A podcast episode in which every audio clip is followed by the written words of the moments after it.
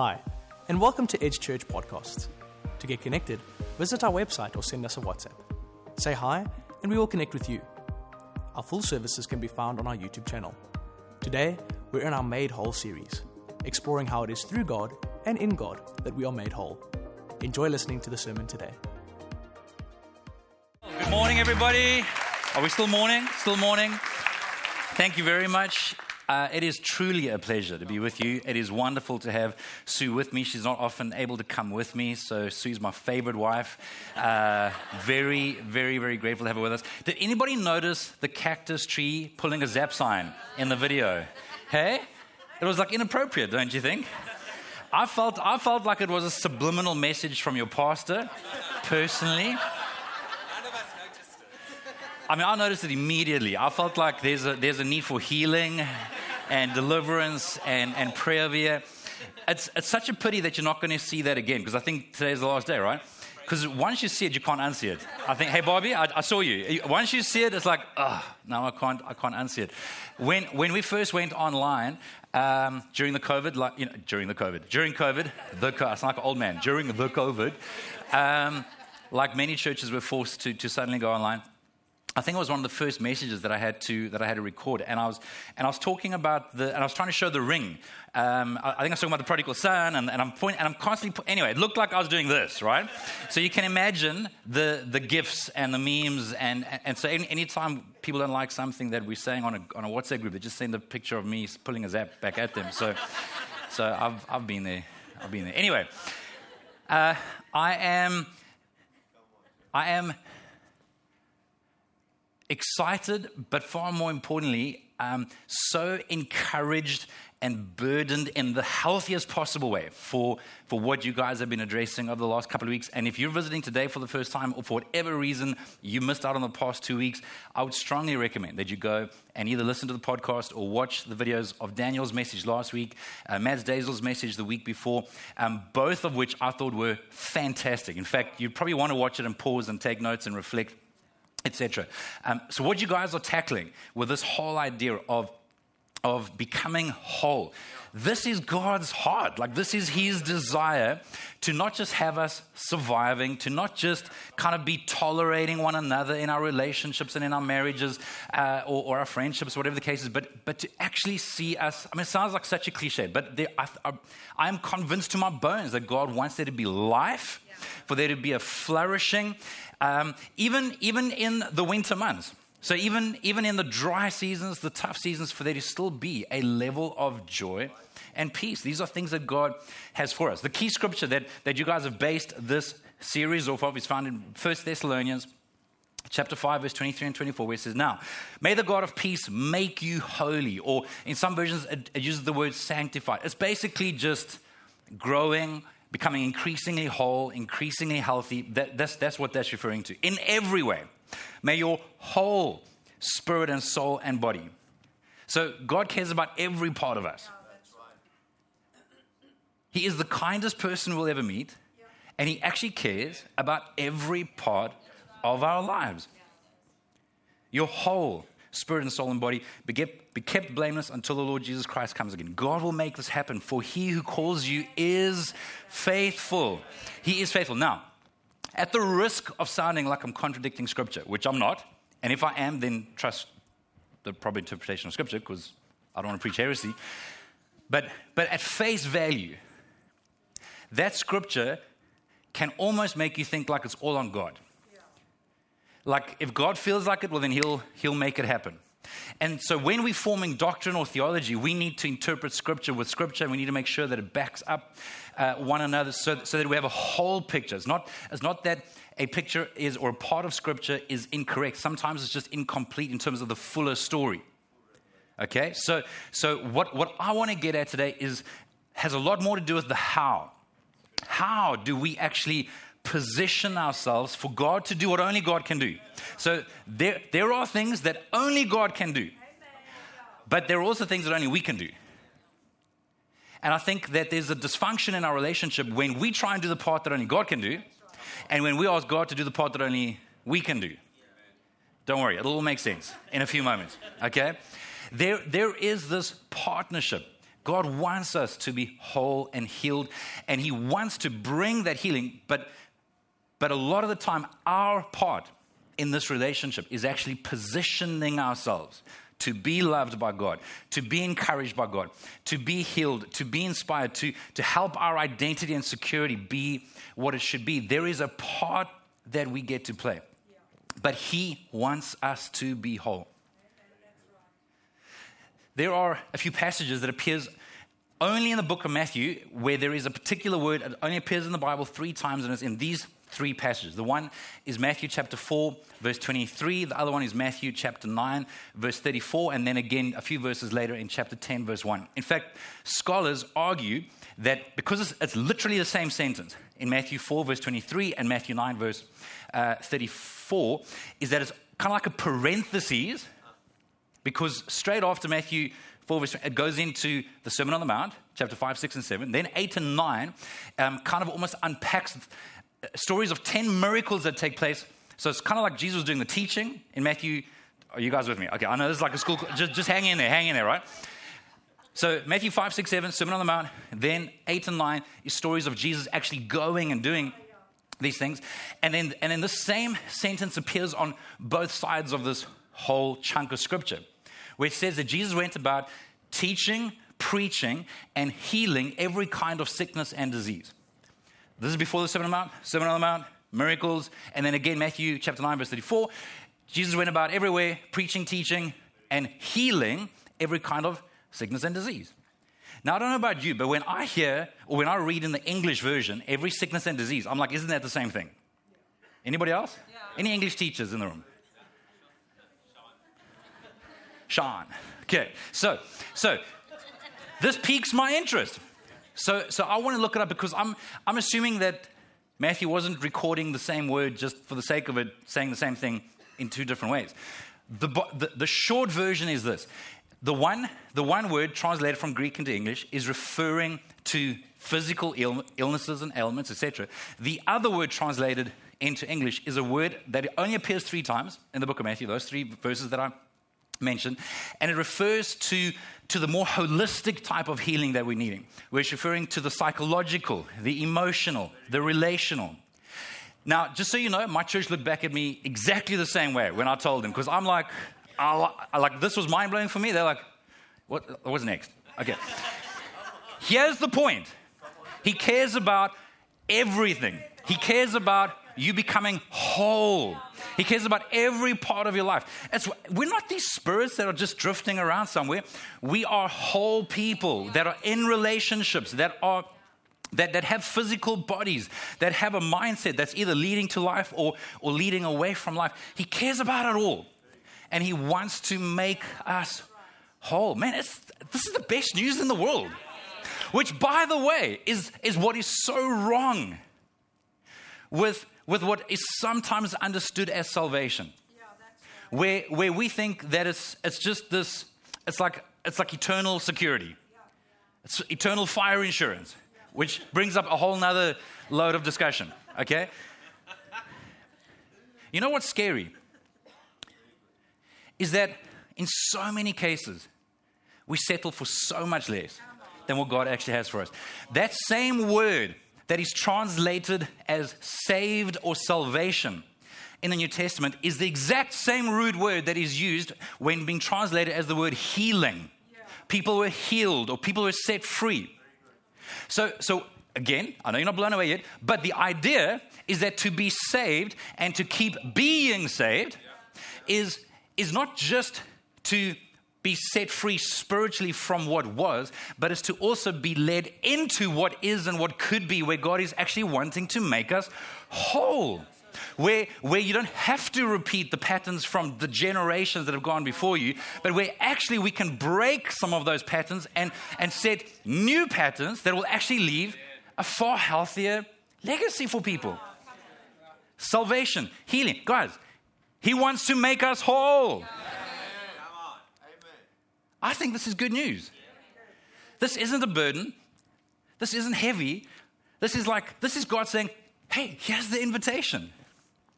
You see, again, I think too often we settle for morality and again, that's a whole other discussion because that's even our own sense of morality and all the rest. But there, there is a moral code in the Bible.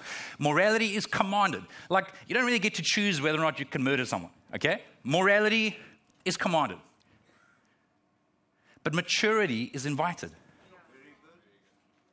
And too often, I think we, sit, we, we kind of wait to be commanded. Like if we have to, then we will. Where I think actually, where all the life really exists, where all the extra is, where all the beauty is, where all the extra wholeness is, is where God's saying, I'm inviting you.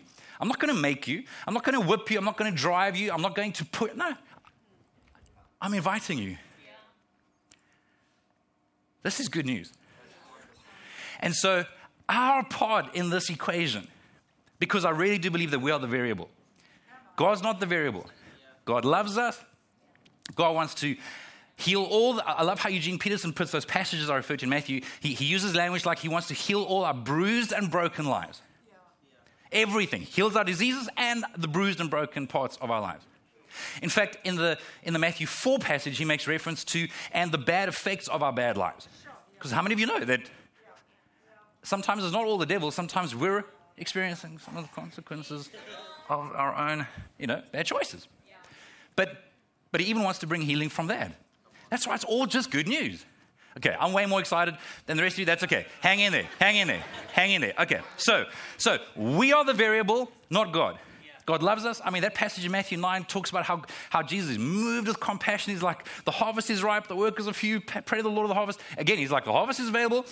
God is moved with compassion. Who's the variable?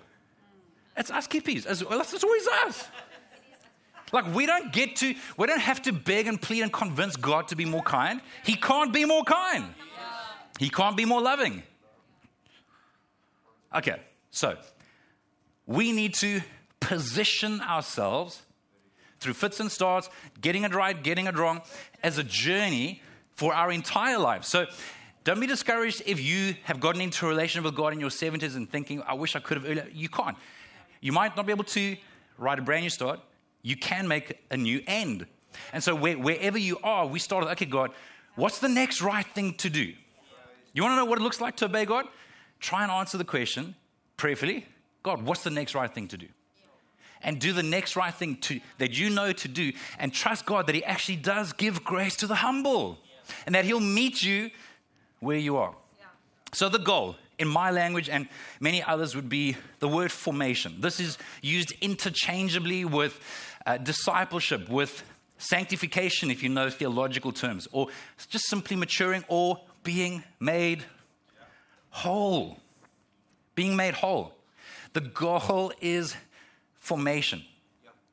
Now, in case you're not convinced yet, I want to give you, I want to just rapid fire run through a couple of symptoms of how we can know whether or not we are functioning right now, currently, in a whole, healthy space, or whether we're allowing some of the factors around us and the pace of life to maybe influence us just a little bit. So, 10 signs that our soul might be struggling. Do not think of the person next to you, do not think of the person at home. Just, just, you know, it's okay. When we get honest with God, He's not the one that's surprised. We are. So just, just relax, relax, relax. There's, there's, there's no shame. Okay, quickly, quickly, quickly. Symptom number one irritability. We get angry way too easily. Little things irritate us.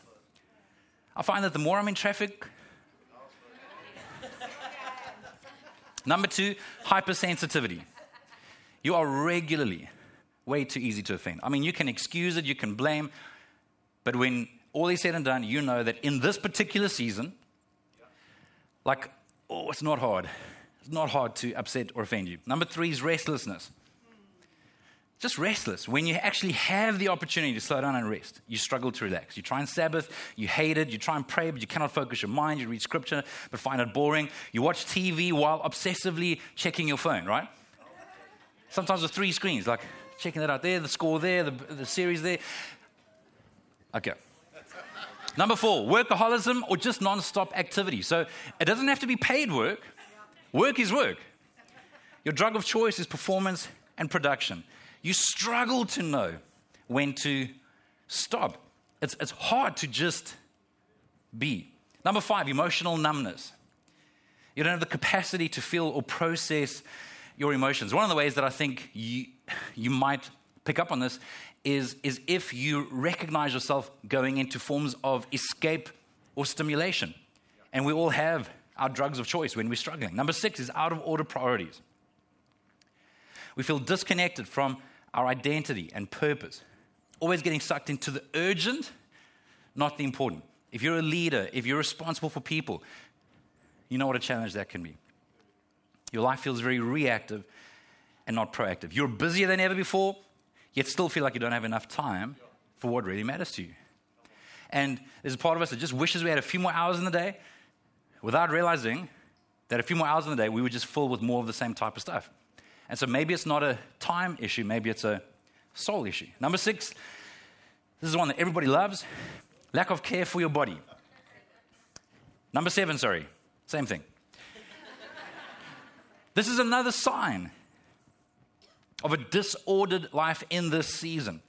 You don't have time for the basics seven to eight hours of sleep a night, regular exercise, healthy, nutritious meals, minimal stimulants. I can't you how much coffee I've had today already. You gain weight, get sick multiple times a year, regularly wake up tired, don't sleep well, live off of caffeine, sugar, processed carbs, and too much alcohol. These are signs that maybe we're not living in the healthiest space with our souls. Number eight is escapist behaviors. When you're too tired to do what's actually life giving, for our souls, we turn to our distraction of choice, whether that's binge watching, binge scrolling, binge eating, binge drinking, or just simply stuck in some other socially accepted addiction. Number nine, slippage of spiritual disciplines. Anyone not feeling discouraged yet? You all still with me? Yeah? Okay. When tired, over busy, and skimming, the things that are truly life giving for our soul are often the first to go unrushed time with God. Unrushed time with God. Unrushed time with God. Where we're not just ticking the box, where we're not just wanting to keep our streak up on YouVersion. Anyone else feel really bad when you break your streak? It's like, oh, why did I do this? And, and what is meant to be a helpful gamification of a habit actually just becomes another way of just ticking a box. And I think the enemy laughs, and I think our souls shrivel. Instead of, instead of maybe giving up on ticking the boxes and actually just prioritizing being with God, enjoying Him. Anyway, there's a whole bunch of stuff there that we can give up on. And lastly, isolation, where we feel disconnected from God and others on a meaningful level, and even ourselves. Not going to ask you to put your hands up. You can just look at me really seriously and sadly if you have more than five or six items on that list that you can, like, oh, okay. It just means you're in good company, okay? No shame, no condemnation. This is just for us to be aware. It's like going to the doctor where they just do a physical, or if you're on vitality, you know, they kind of do that little vitality health check and tell you that you're 40 years older than what you are. I think, I think they're trying to motivate you. I'm like, I want to pull that cactus at them, you know. Anyway, okay, okay, okay. So, so, so the goal is formation, which is ultimately, another way of putting it, is loving God and loving people. Yeah. And even further way of putting that is actually allowing God to love us to the ex- so that we're able to actually love God and love people. Because, in case you haven't figured this out yet, it's not possible to fully love God or to fully love people unless we are allowing God to love us. It is only to the extent that we allow God to love us we forgive as we've been forgiven. We love as we've been loved. Jesus still said, Hey, I'm giving you a new commandment love one another as I have loved you. So, formation, the goal of formation is to love God and love people and to allow Him to love us. But the only way for us to do that is to actually position ourselves to be formed by God or deformed by the world. If you forget almost everything else, I don't want you to forget too much more, but if you forget almost everything else I want you to understand that there's an invitation to position ourselves to be formed by the Lord or deformed by the world. It's not a question of if, but, or maybe. We are being formed. The only question is are we being formed into the image of Christ or are we being formed into the image of the world, which I would argue is being deformed. So, any abuse is any misuse or anything that is different to the original intention. What, what, what that was created to be. So that's why so many of us actually live abused lives because we allow us, I, am using the word cautiously, just, just bear with me in this context. We allow ourselves so often to actually live lives that, that doesn't line up with God's original intention. And so that's why it is, that's why this isn't, this isn't a nice little extra. This is the core, this is the substance of our relationship with God. And out of this, guys, everything we do for God should ultimately come as a response to Him, as a response to His love. Anything else will burn you out, will dry you out, in some cases, will do damage to your soul.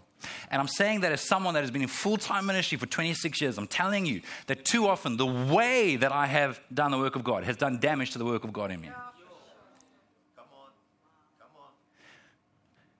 Because of not having sufficient identity and security in God and wanting to prove and achieve and perform and produce, you can, you can pursue the same thing, but out of a different place, as opposed to in response to God. So, language that I love, that just for me, my brain, my personality, that helps sum this up, is ordering our lives around being with Jesus, becoming like Jesus, and doing what Jesus would do. And I cannot emphasize strongly enough how important that order is. Religion is getting the order in reverse. So, I, so let me do what I have to do so that I can kind of impress, prove, etc. And who knows, maybe, maybe I can fake fruit, so I can fake looking, loving, peaceful, joyful, kind. And all of you know that you can only fake it for so long. Yeah. And it's only the people closest to you that are like, uh uh-uh, uh, that ain't true. The Sunday Jason ain't the Monday Jason. Yeah. And then, and then maybe that'll earn my way to being with Jesus. So when I say the order is important, I mean it could literally mean the difference between where you spend eternity. That's how significant I think the order is. And that's why it's so easy for churches to slip into unintentional religiosity because we can focus on what we want to get done. And it's not that it's wrong, we just need the order to be right. So when we talk about being with Jesus, we're referring to devotion. Becoming like Jesus, formation. Doing what Jesus would do, that's mission. But we're trying to work on just, just our team, our church, on language that helps us to kind of really summarize the goal. Where we talk about being with Jesus, for us, the win is simply experiencing the life changing love of Jesus. Okay, okay, but Jason, stuff's got to get done. People are going to hell, their needs. I know. But I'm just telling you that as someone that has often been overwhelmed by the needs, if I don't experience the life changing love of Jesus, I have nothing to offer the needs. Getting that order wrong, it could look amazing for a season. Several of us that are in ministry, that lead are horribly burdened by the number of remarkable leaders global impacting leaders that are not finishing strong. What they're doing, what they've done, amazing. But what does it benefit a person? To gain the whole world but lose his soul. Jesus says in Matthew, in Matthew chapter 7 that on that day, so judgment day, he says, many. Come on, come on. I want you to understand that word many. He says, many are going to say, but I did this, I did that, I did that, I did that, I did that, blah, blah, blah, blah. He's like, yeah, okay, but he doesn't argue. He, he just says, but I didn't know you. Now, just so you know, not your pastor, not this church, but other pastors and other churches. Not in our group, not in our country, not in our stream. Okay. some bad people somewhere in America. Okay, let's just let's blame. We'll blame the Americans. I'm joking. I'm joking. I have no doubt that what I'm saying would cause an immediate anxiety for a lot of pastors because, okay, but how are we going to get stuff done? And it's real.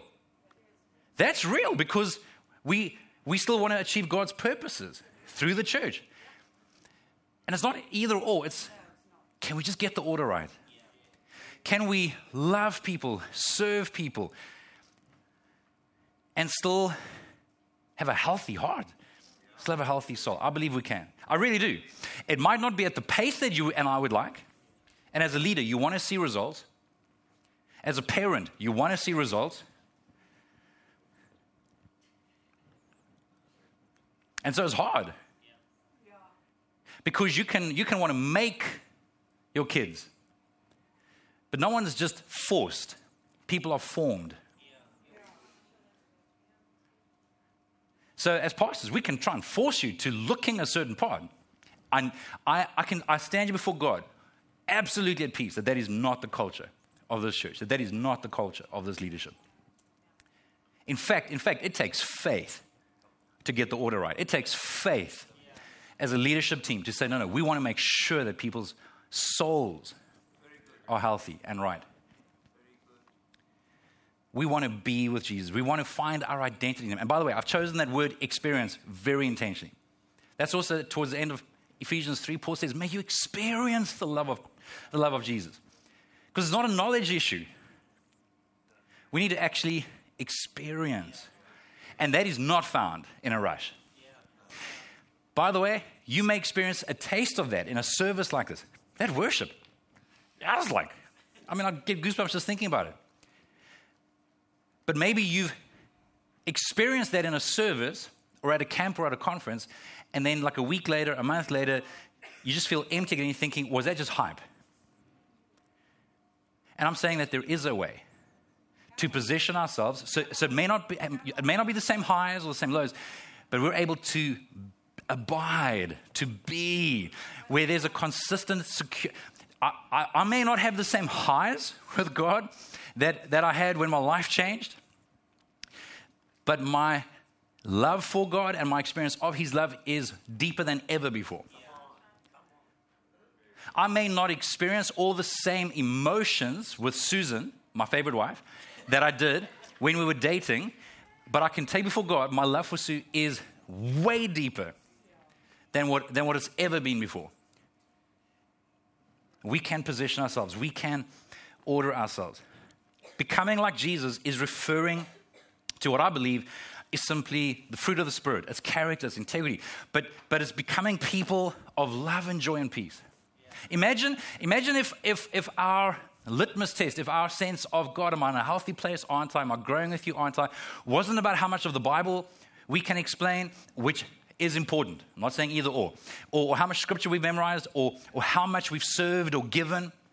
In fact, Paul says, 1 Corinthians 13, verse 1 to 3, you can, you can give everything to the poor. You can give up your life and be burnt at the stake. You can speak in the, in the languages of angels.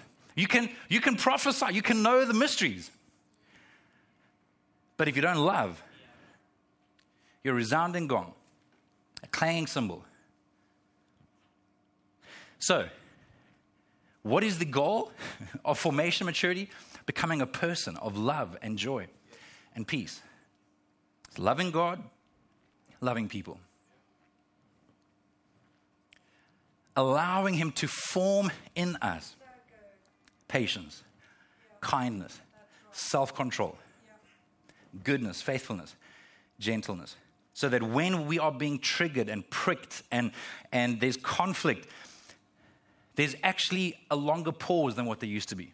I'm not it's not going to be perfect, but there's, but there's just a little bit more self control. There's just a little bit more patience. There's a little bit more gentleness where, where in the past, yeah, I was like, it would have been aggression. Take my earrings You know, you, you're going you're gonna take them out, right? Now it's like, okay, okay, okay, let me just, let me just take a breath.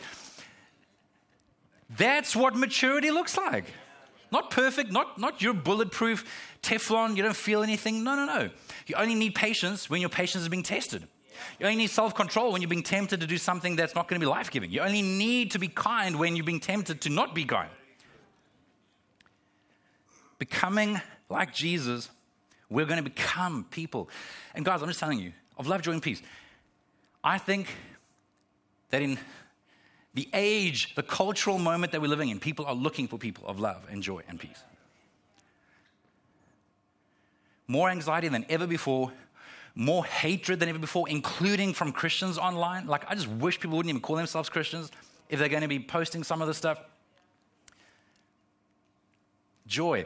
People are needing a deep level of joy. We want to be with Jesus, become like Jesus, and do what Jesus would do if he were me. Do what Jesus would do is mission. But, but, what I want us to understand is especially this part of what Jesus would do if he were me a 35 year old healthy father of, of no okay if wow can you just call that cactus back up again for daniel if you're a, if you're a single student working a couple of jobs trying to make ends meet feeling completely misunderstood and alone in the world if you're a single parent of several kids and just you're just trying to get through another day without killing anybody you're a leader, an entrepreneur, a, a, a, a CEO who has responsibility for other people's lives, and, and your life is not just, you don't just live in a vacuum. Every decision you make has implications for those around you. If he were you, your stage of life, your opportunities, limits, responsibilities, gifts, strengths, weaknesses, what would he do? if he were you. Guys, I'm just telling you, if this, this language for me has helped me simplify what naturally I can overcomplicate. Formation is growing into a person that loves God and loves people. I believe that we do this by ordering our lives, positioning ourselves to be with Jesus. That's relational, it's devotional. Become like Jesus. That's formational, we're allowing Him to form fruit in us. And then and then make no mistake, being obedient in doing what he would do. That's why I'm even nervous using the word mission because, because again, that can so often be about ministry. But I would argue that the vast majority of what God wants you to do is where you are the most. So it's not making a difference on a Sunday, but then you're destroying your family the rest of the week. It's not helping out occasionally on a project, but, but then cutting corners and maligning the name of Jesus in your business practices. It's, it's holistic, it's becoming whole. The goal is formation, it's becoming whole. And the way that we do this, I believe, and I know that this, is, this isn't language that's very familiar to a lot of Christians in the 21st century, but, but there's a terminology that I'll unpack for you in a moment that you'll understand. We all do this anyway, we all have this anyway. But it's something that I think if we can work on intentionally, I am convinced that it'll change our lives. Not if, but, or maybe. Like, I'm convinced. My biggest burden over the last 26 years is how do we help people grow? How do we, how do we help people become whole, become healthy? I believe this is it. And I'm happy to spend the rest of my life trying to help people implement and understand and get back up again when they struggle or fail or get distracted or get discouraged, which is inevitable. And it's simply called a rule of life. This is ancient language. The word rule comes from the Latin word that we get the word regular or regulate or ruler from. So think a straight ruler where you measure or, or, or kind of draw a line from where you are to where you want to be. Or to self regulate. It's, it's, how we organize and arrange our lives so that we, so that we, we, we function in a certain way. Or the, the most commonly used metaphor for this word rule of life is simply a trellis where you're thinking of a grapevine and the farmer puts a trellis into place to help lift. So there is life. There is life in this vine, but, but to actually lift the, the, the vine off the ground where it is subject to disease and bugs and help direct where it's going to move and grow and live. And then you're patient with it. I might have mentioned this in one of the times that I was here previously, where a viticulture, so a winemaker, if you've planted a new vineyard, a new, a new vine, doesn't use the first year's harvest or the second year's harvest. I mean, you read John 15, God being the gardener, pruning parts so that it will produce even more fruit. Think about a, think about a, a, a wine farmer who has spent a lot of money, and on year two, you get this harvest in, and you're like, turf it. And the first time that, that a winemaker will use the grapes is possibly with the third year's harvest, but very often the fourth year's harvest. That takes patience, that takes faith, that is a journey, that is a process, and that takes such intention. They literally talk about training the vines. So, so when we talk about a rule of life, we're talking about training our lives in the direction that He wants it to go. And by the way, this should be encouraging. A wine, just so you know, I don't enjoy wine. So I'm using this as an analogy for anyone that's sensitive to this, but, but there are many that do, and that's great. They tell me, I mean, I, I don't get it. But anyway, the wine that is made from a four year old vine, which is used and sold, is completely different to the quality of the wine that is being produced from the same vine at 20 years. There is a richer, they will literally use words like character. There's, there's a greater dynamic to the taste. I'm like, it all just tastes like wine. Sorry. But, but anyway. So, so if you allow that vine to keep being trained, pruned, directed, and trust the farmer, trust the gardener. This is what Jesus said in John 15. Will you just trust my Father to prune, cut, direct, so that we will produce more fruit? This is what a rule of life is. One, one other analogy that helps me with this, and by the way, you can use the word way a way of life. That, that's a lot easier in the 21st century. It's just that all the literature will make reference to the word rule, so I'm just sticking with it. But another, another example of, of a way of life or a rule of life is that of an anchor. So where, so where you are anchored into the ground, and the anchor will be de- de- dependent on the size of the vessel. You want a small life? Have a small anchor. You want a big life? You want to be able to house lots of people, serve lots of people. You can't have some dinky anchor. You need a pretty hardcore anchor. Now, here's the point with the anchor is the anchor is not there to create tension and, and burden and this restrictive thing nonstop. The only time that we should experience tension is when the currents or the storms are trying to pull us off course. And so, what a rule of life does, what an anchor does, is it keeps us, yes, there's going to be tension, for me, Sabbath is a part of my rule of life. That's a whole other message. I will feel, t- it's not a law. I don't feel like it's a salvation issue or moral issue. I feel like it's a life giving issue. I will feel the effect. I will feel a tension if I don't Sabbath weekly. I will feel the tension if I'm not getting enough sleep. I can, I can fake it for a while. I can have enough coffee to override it for a while. But then those closest to me, those who matter the most, We'll start to feel it. And I'm, and I'm going to start noticing this tension. That's what a good rule of life is. A good rule of life isn't going to suck the life out of you, it's going to help protect the life that you're trying to nurture.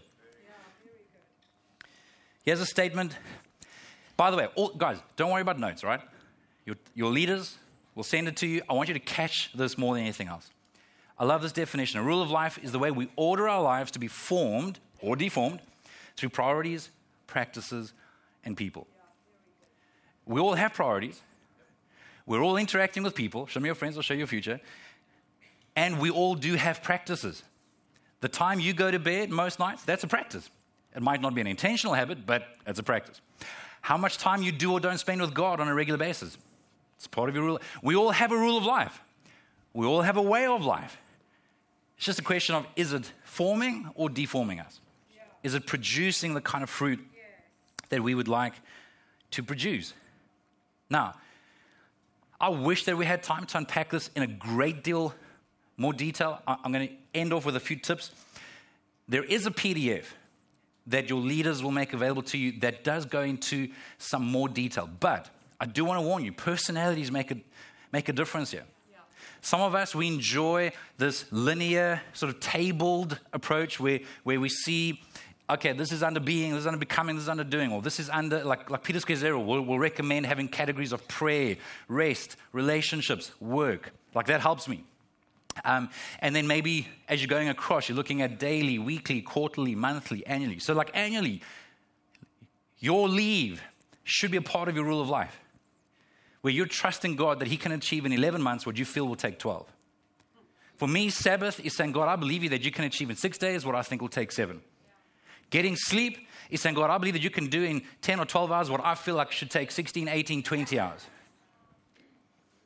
That's, that's part of our. So you can be looking daily, weekly, monthly, quarterly, etc. But the goal is not ticking the boxes with your rule of life. The goal is becoming a person of love. Becoming a person of joy, becoming a person of peace. I want to emphasize that I think way too often, when it comes to maturity, so formation, discipleship, whatever language you prefer, I think way too often, you and I, maybe not you, me and other people that aren't in this church, really want God to give us gifts of the Spirit where He's saying, no, that's fruit of the Spirit. So I want the gift of patience. I want the gift of kindness. I want the gift of love. I want the gift of gentleness. I want the gift. And God's like, no, no, actually, those are fruit. Those are, f- that is fruit that is formed when you're planted and connected and living in the way that leads to life. Now, I'm not saying God cannot give you a supernatural ability to love in what otherwise would be an unnatural, impossible way to love in that moment. Yes. Supernatural gift of patience or peace? Absolutely. Those are, those are gifts in, in moments. But to be a person of love and joy and peace, God doesn't override our systems and our thinking and our behaviors and, and, and I can just keep abusing my body, abusing my mind, feeding my mind on junk and stuff that's toxic, but then, but then it's cool. I wake up, I'm, I'm just amazing. I'm just a person of peace and joy and love. That's, that's not how it works. And so I believe that us positioning ourselves, ordering our lives, allows us to actually have this fruit formed in our lives because the things we do do something to us. First, we form our habits, then our habits form us. And by the way, if you're parents, your habits will form your home. If you're a leader in a business or the church or a small group, your habits will form. Your, I wish people just did what I said. They don't. I reproduce who I am, which is sometimes not great news. All right. Okay. In conclusion, I'm going to I'm going to give you some tips. Don't write these down. You'll get these. I want you just to catch. I want you to catch the life givingness of this and not feel like it's this burden, it's this restrictive, it's just another list of things to feel bad about. It's not that. Couple of tips if you are crafting a rule of life, which I argue will change your life. Number one, start where you are, not where you want to be. Naturally, we want to become monks and nuns in a day. This doesn't, you want to become a saint in a week. No, no. Start where you are. Just start where you are. Start small. Start small. Apparently, we've got an extra two minutes. So, I want to show you a quick video. Take a look at the screens.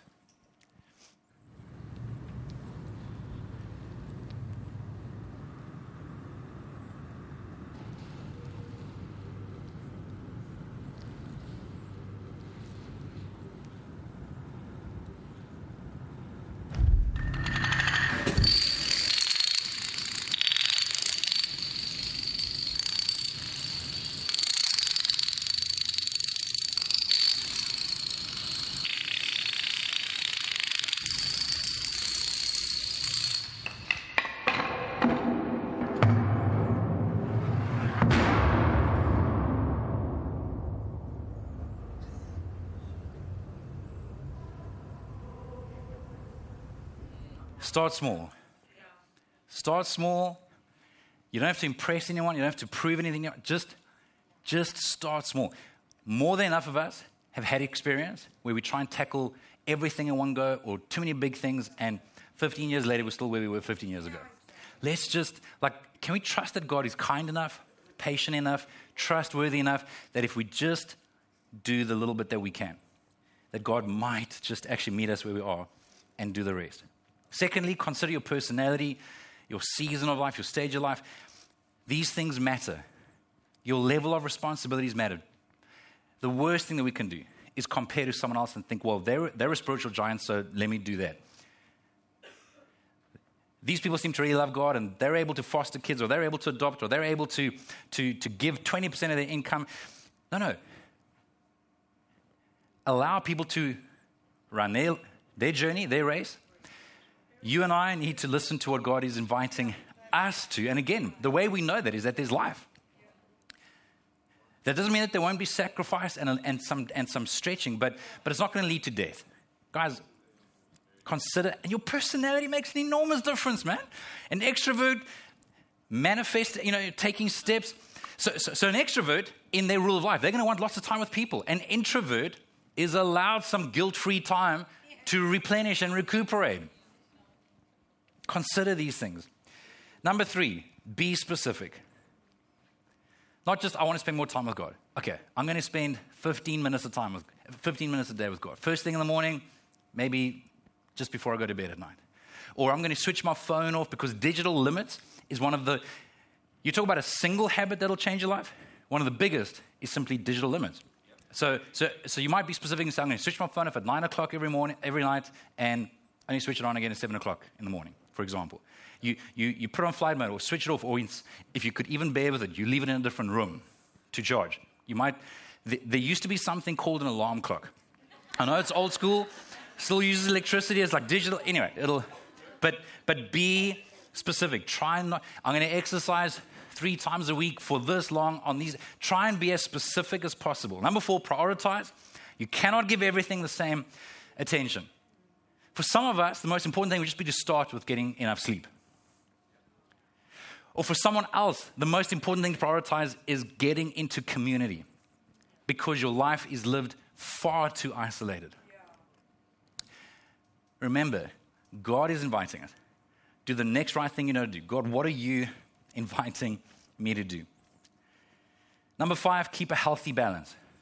Similar to prioritizing in the sense that, that, that you, you might want to continue habits that are already in place. So that's, so that's kind of like what they would call downstream habits, but then maybe tackle one upstream habit where, you, where something that's going to stretch your willpower, is going to, it's going to take up some emotional energy. Keep a balance so that you're not just tackling a bunch of really difficult, frustrating, discouraging things. Number six, everything is spiritual. Everything is spiritual. In the Hebrew language, there is no word for spiritual because everything's spiritual. Working is spiritual. Getting enough rest is spiritual. Relationships is spiritual. Whether we like it or not, eating, like, like it's everything, right? Everything. Everything. Oh, and spending time reading my Bible, reflecting on Scripture. And, and I mean, prayer, prayer is actually something that should be like oxygen, where it's all the time. It's, it's, it's, so there are fixed time, you know, there are, there, there are moments of solitude, but everything, everything, everything is spiritual. Number seven, it's a working document. Don't allow it to be a prison. Review, adjust, make little. It's a working document. Is it leading to life? Number eight, it's a rule, not a law. I mentioned earlier, if, if, if I don't spend time with Sue, for example, it's not like this massive moral issue, but it's going to have an effect on our relationship.